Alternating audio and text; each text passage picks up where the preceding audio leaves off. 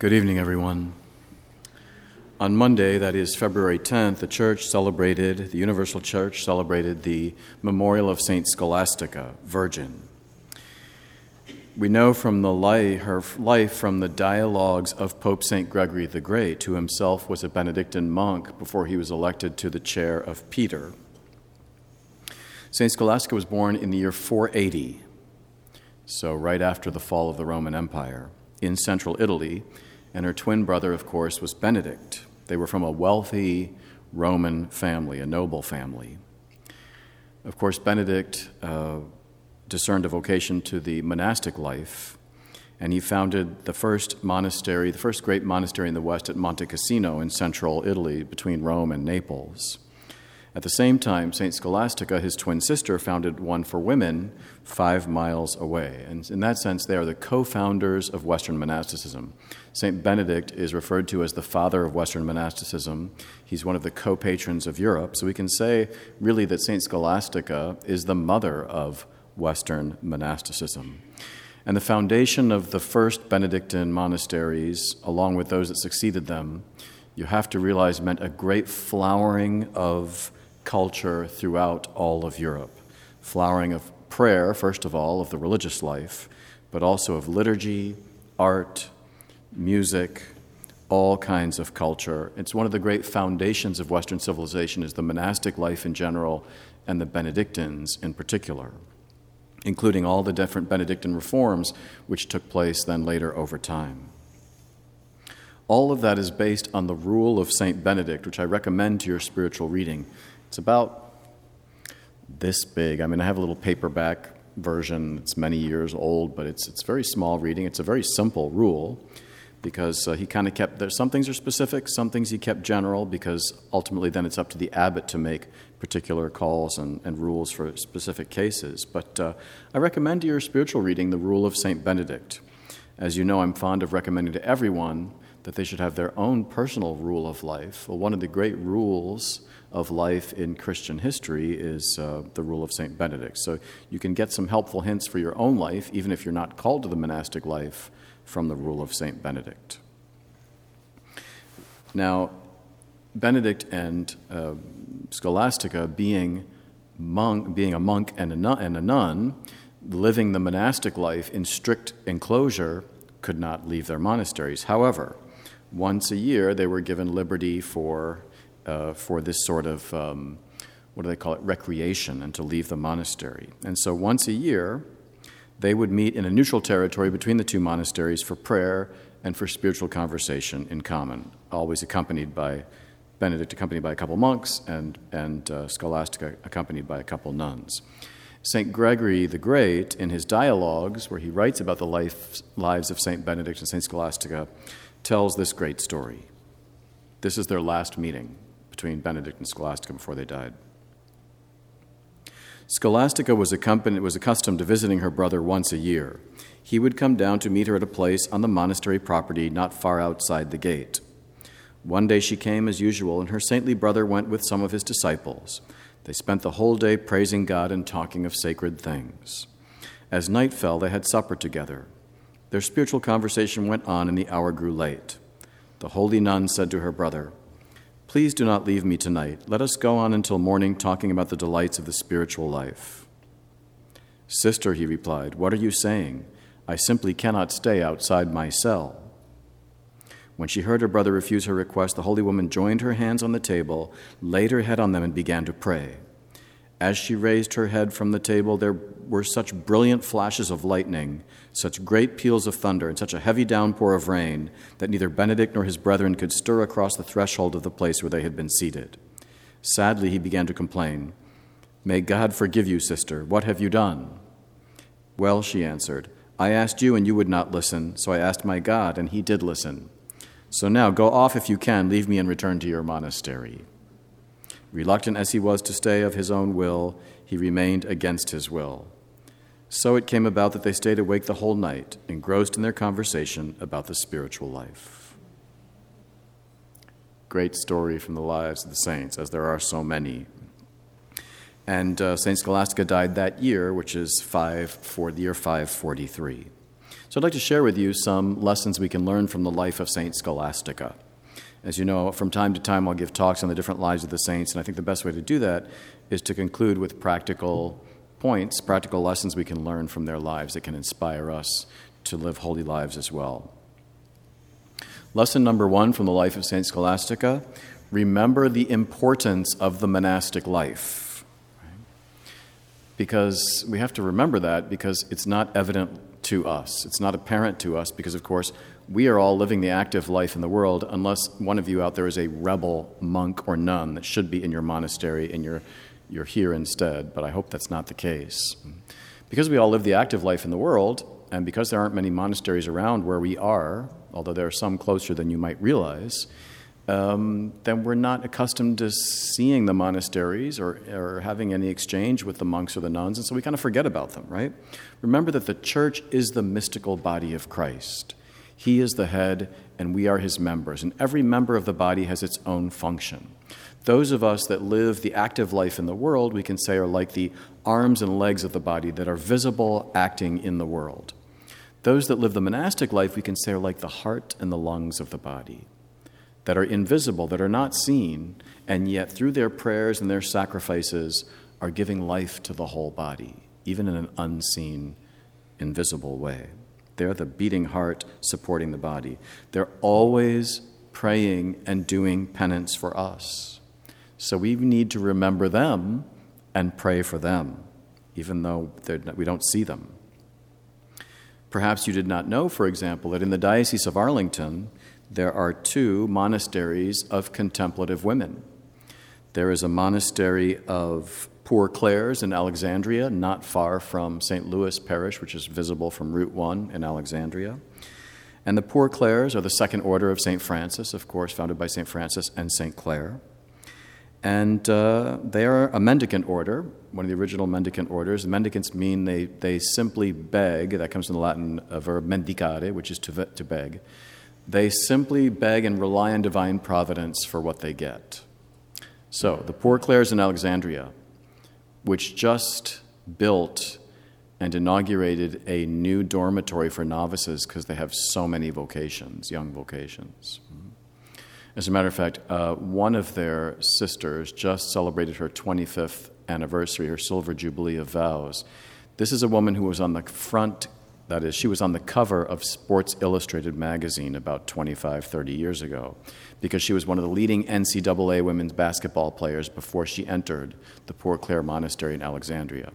Sister Pennefather, I don't remember what her, I don't remember what her, her religious name is now, but her, her uh, last name was Pennefather. Look her up. In any event, we have a monastery of Poor Clares in Alexandria that live the original rule of St. Clare of Assisi. That is, they are mendicants, they beg. But they don't go out in the neighborhoods and beg. They beg God and they live solely on what people just give them. If someone shows up at the monastery with a check for $1,000, they get $1,000. If someone shows up at the monastery with a basket full of oranges, they take the oranges. They live solely and exclusively from what comes through divine providence. Seriously, that's how they live. And they live barefoot and they live vegetarian for the rest of their lives offering these sacrifices for you and for me. And they pray continually for our intentions. As a matter of fact, they will pray specifically for your intentions if you give them their intentions. And they do have a modern way of doing that. I mean, you can go to the monastery and leave your intentions there and write them, or you can talk to the sister that is the extern sister that deals with any visitors that come and ring the bell. But they have a phone number, and you can call the phone number, and there's a, you know, you get a voicemail, and you can say, I'm Father Planty calling from St. Charles, and I have all these pagan sinners that come every Wednesday night uh, to P3, and I really need you to pray for these kids because they're such a mess. So would you please pray for the P3? No, I'm just kidding. Uh, but you know, seriously, you can call and say, you know, my aunt is suffering from cancer. My aunt, you know, Lois is suffering from cancer. Would you please pray for her? And would you please pray for uh, me to find a new job or whatever? Whatever you call it, they will pray for that. They got nothing else. I mean, nothing else to do. I mean, they, they've got their they've got their regular work they do in the monastery, but pretty much their life is devoted to prayer and penance. And they are there to pray for you and for your intentions. So call them and let them know what your intentions are. Better than that show up at the monastery with intentions and bring them something. Bring them a bag of oranges. Bring them a bag of apples. Bring them, don't bring them beef or pork or chicken because they're vegetarians, right? But bring them something. Bring them a check. They live solely on what shows up. That's all they live on. The other great um, monastery in our diocese is way out in Front Royal, well, in Linden, just before Front Royal. I believe it's exit 13 on 66, which I should know since I used to live out there. And they are the Dominicans, and they are, they are cloistered Dominicans. There's different types of Dominican uh, sisters. There, you've heard of the Nashville Dominicans, which are an active order of Dominican women that live in the world and teach. That's their charism is teaching. Well, there are also contemplative Dominican nuns, such as the Dominicans out in Linden. And there's a monastery at the top of a mountain in Linden, Virginia, not far from 66. You can go out there and visit the chapel. You can buzz and talk to the extern nun, right? The one that is assigned to deal with anyone that shows up at the monastery. But uh, there they are praying for you. And then there too, you can leave your intentions and just make a visit. Beautiful spot on the top of the mountains. If you get there super early, you get to see the sunrise. Um, but uh, there they are. Remember that the monastic life exists. Remember the importance of the monastic life. It's a challenging life, certainly, but these are women who have joyfully given themselves as brides of Christ for life. They are spiritually wedded to Christ, who is their spouse, and they spend their lives in sacrifice and in prayer for us. So, lesson number one from the life of St. Scholastica don't forget, remember the importance of the monastic life in the life of the church. They are the beating heart, the unseen heart that gives life to the whole body. Lesson number two consider a call to the monastic life. This one I'm going to address to the ladies especially. Now, obviously, guys can also be called to the monastic life, but because we're talking about a woman nun saint, I'm going to focus on the ladies. Ladies, if you're looking for that perfect guy, and maybe you're even here for that tonight, you probably have your list of qualities you're looking for in a man. I even know some ladies that have actually written down what they're looking for, right? But certainly in your mind, you have, you have your, your list of qualities of the ideal guy that you're looking for. Let me tell you, there's only one perfect man, and that is our Lord and Savior, Jesus Christ. Right? Only He will love you totally, perfectly, absolutely faithfully. He will never be playing video games when you're trying to talk to him. He will never be out with the guys when you would rather he was out with you. He will never put time at work before time with you and you won't spend too much time worrying about how to keep him happy. He's the perfect spouse. And that's why St. Paul says in 1 Corinthians 7, which, you know, it's amazing, no one ever reads or meditates 1 Corinthians 7. Tonight, we're going to read and meditate 1 Corinthians 7. St. Paul says, I wish everyone to be as I am, but each has a particular gift from God one of one kind and one of another. Now, to the unmarried and to widows, I say, it is a good thing for them to remain as they are, as I do. But if they cannot exercise self control, they should marry, for it is better to marry than to be on fire. So, this is what I think best that it is a good thing for a person to remain as he is. Are you bound to a wife? Do not seek a separation. Are you free of a wife? Then do not look for a wife. If you marry, however, you do not sin, nor does an unmarried woman sin if she marries. But such people will experience affliction in their earthly life, and I would like to spare you that. I should like you to be free of anxieties. An unmarried man is anxious about the things of the Lord, how he may please the Lord. But a married man is anxious about the things of the world, how he may please his wife, and he is divided. An unmarried woman or a virgin is anxious about the things of the Lord so that she may be holy in both body and spirit.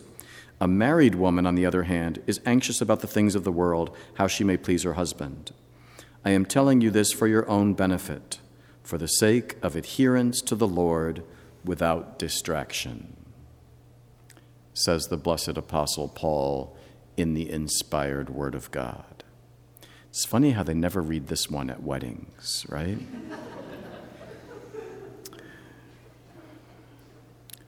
Married people will experience affliction in their earthly life, and I would like to spare you that. I would like you to be free from anxieties. Think about that. Gentlemen, ladies, consider being free from anxieties of worldly concerns and not having your heart divided, as St. Paul says, but serving the Lord with your whole being as a monk or as a nun. How awesome would that be? Not to worry about all those crazy guys or that one crazy guy, just to be focused on the Lord Jesus all the time. Praying, working, praying, working with Jesus, only Jesus. How awesome is that? Open your heart to that. That is the first calling that every man and woman should consider, as St. Paul says. The end is coming soon. Those that are married should remain faithful to their spouses. Those that are not should be prepared by devoting themselves completely to the Lord Jesus. The first question everyone should ask themselves is Do I have a vocation to the priesthood or to the religious life, to the active life or to the monastic life? The first question every young Christian should ask themselves is Should I bet the farm and give everything to Jesus in the religious life? If not, well, then maybe I guess I'm meant to be married. See, we have it backwards. We think the first question everyone not normally asks themselves is, well, I'm obviously, you know, most people get married, so I'm probably get married. Well, maybe, maybe I have a vocation to the religious life. We've got it backwards. St. Paul says the first question to ask is Do I have a vocation to the religious life? If not, then, and I can't handle that life, then maybe I'm meant to marry. But we just assume, because more people are married than not, we just assume marriage is, is the first question we have to ask ourselves. It's the second question. The first question, because it's an objectively higher state in life, given its exclusive total gift of self to the Lord, is do we have a vocation to the religious life? So, lesson number two from the life of Saint uh, Scholastica consider whether you might have a calling. Ask the Lord in prayer if He's calling you to the monastic life, to the religious life. Lesson number three balance your active life with contemplation. If you're here tonight, again, you're in the active life. Maybe you have a call eventually to the monastic life, but for now, you're living the active life in the world. The trick for those who live the monastic life is to balance their prayer with work, right? The trick for us who live the active life in the world is to balance our work with prayer. What is the motto of the Benedictine order, of St. Benedict and St. Scholastica's order? Ora et labora, pray and work. In that order, right? Prayer comes first, even for those who live the active life in the world. Again, the challenge for the contemplatives is to balance their prayer with work. Our challenge is to balance work with prayer. And that means we need to be intentional about mental prayer and schedule it every day. It should be, you've seen me do this drill before, right? Everything in my phone and my calendar is color coded, right? And, and uh, do it. You guys do the same thing. I know. I've seen your little. I've seen your. I've seen. I've seen your stuff. Right. You have. You have your calendars. Right. You know when you have work meetings and you send the calendar invites and the Google invites and everything. Everything's all lined up and organized. At least most of you, I think, are pretty well organized from what I've seen. I mean, you guys are professionals, right? Schedule Jesus in, and use this as a spiritual tool you can set all kinds of cool alarms, including the church bells, right? It's one of the standard, one of the standard ringtones or, or alarm tones for an iPhone, if you got an iPhone, is, uh, is the bells, and it's church bells, right? How do the monks and know, monks and nuns know when to pray? They're doing their work, they're making their fruitcake, or they're cleaning out the stall, you know, or they're uh, weeding out the garden or whatever, and all of a sudden the bells start ringing. They stop work it is time to pray.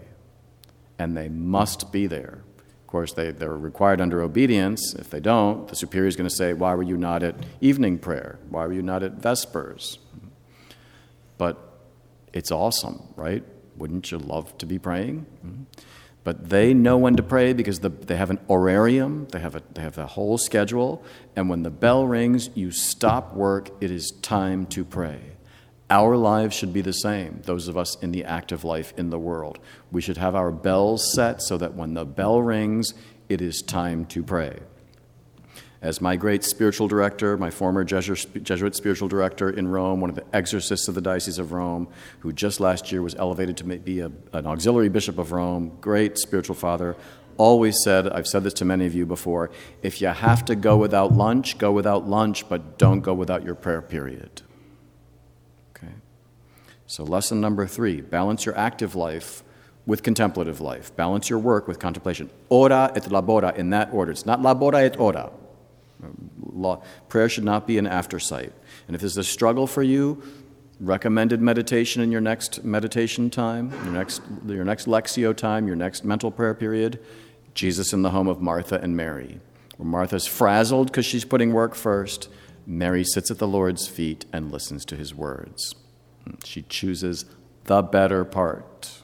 Okay, choose the better part. Lesson number four gather for prayer, conversation, and meals with spiritual friends. We heard about that great meeting they'd have once a year, Scholastica and Benedict and, and their, uh, their companions, right? You do the same. So much of our time is wasted and actually, so many sins are committed because of time we spend in worldly things and including worldly relationships, right? How many of our sins are due to occasions of sin that are caused by hanging out with other people? And I'm not talking about murder necessarily, but even stuff like gossip or impurities or things, you know? These are not true friends, right? Help yourselves to be holy, to know a deep peace and joy by surrounding yourselves with spiritual people, true Christian friends who have the same goal you do and encourage you toward that goal. My friends, your most important, I'm always telling married, engaged couples this as they're preparing for marriage. I, I say to each one of them, your most important relationship is with Jesus. Your second most important relationship is with your fiance and future spouse. And that relationship, like every other relationship, should serve your relationship with Jesus. Your first job in life, fiance, is to get yourself to heaven. Your second job in life is to help your spouse get to heaven, and then to get, help your children get to heaven. But it's the case with all of us. Our first job in life is to get ourselves to heaven by the grace of God. And so all of the, our other relationships should serve that relationship, our relationship with Jesus, right? Surround yourself with those people Surround yourself with people where you're going to get together and, yeah, you're having a meal, enjoy a dinner, have a glass of wine, have a cocktail, but the conversation is such that you don't want to have to go home because you're talking about such great, beautiful, spiritual, awesome things that are the focus of our lives, right? Like Benedict and, and uh, Scholastica, they didn't want to tear themselves apart from that conversation. Mm-hmm. Be intentional about it. Again, like the prayer. Gather for meals, go on hikes, take road trips, little day pilgrimages planned with prayer in them, say the rosary together, right? Or one of the hours of the liturgy of the hours, and conversations about edifying and spiritual things. Tell your friends, this is what we want to do. We're going to have fun, but we're going to pray together. We're going to have a conversation about this topic. Be intentional about it. So that's lesson number four gather for prayer, conversation, and meals with spiritual friends. And finally, lesson number five never, ever ever, ever, never, ever. What am I going to say? What would Winston Churchill say? Give up. But that's not what I'm talking about. Never, ever, ever, never forget the power of prayer. Again, the temptation for those of us that live the active life in the world is to focus on the material and the worldly and to forget the power of the spiritual. The grace of God is the greatest power in the universe. Here in Washington, D.C., where so much of the talk is always about power and different types of power, and military power, and soft power, and judicial power, and legislative and executive power, the greatest power in the universe is the grace of God, which is why prayer is powerful. Saint Scholastica had a holy desire, and what did she do? She, no pun intended, pun intended, stormed the gates of heaven with prayer. And what happened? She got a storm, which answered her prayer, right? The, met, the lesson is never forget the power of prayer. Ask for the grace that you desire. He's not going to give you a stone if you ask for bread. He's not going to give you a snake if you ask for a fish. He commands you ask, seek, knock. Ask for the grace you desire peace, joy, purity, patience, humility, kindness, healing, deliverance from temptation, deliverance from a demon, uh, control of a passion, ask for the grace that you desire. As St. Thomas Aquinas teaches, because of course, why are we asking? He knows what we need. He knows what's in our hearts. He knows what we want. Why does he tell us to ask and seek and knock? As St. Thomas teaches, because God is determined, God whose will is unchangeable. It's not like God, like, hmm, maybe I should change my will and do what, yeah. God is determined from all eternity that certain things will only be granted because we persevered in prayer. It can be a test of test of the virtue of hope, a test of that confidence in God, especially when you desire something which is good and holy and you persevere in prayer and you persevere in prayer and you don't get it and you don't get it and you don't get it. The conversion of a relative, the overcoming of a passion. God is determined from all eternity that certain things will only be granted because we've persevered in prayer. So never forget the power of prayer. Look at the witness of sacred scripture. Look at the history of the lives of the saints. What did they put first? Jesus in prayer. So let's review the lessons from the life of St. Scholastica. Lesson number one remember the importance of the monastic life. Remember they're out there. Pray for them, visit them, be generous to them. Lesson number two consider a call to the monastic life. There are a lot of worse things you could do consulting, IT, consulting. um, consider a call to the monastic life. Lesson number three balance your active life with contemplation.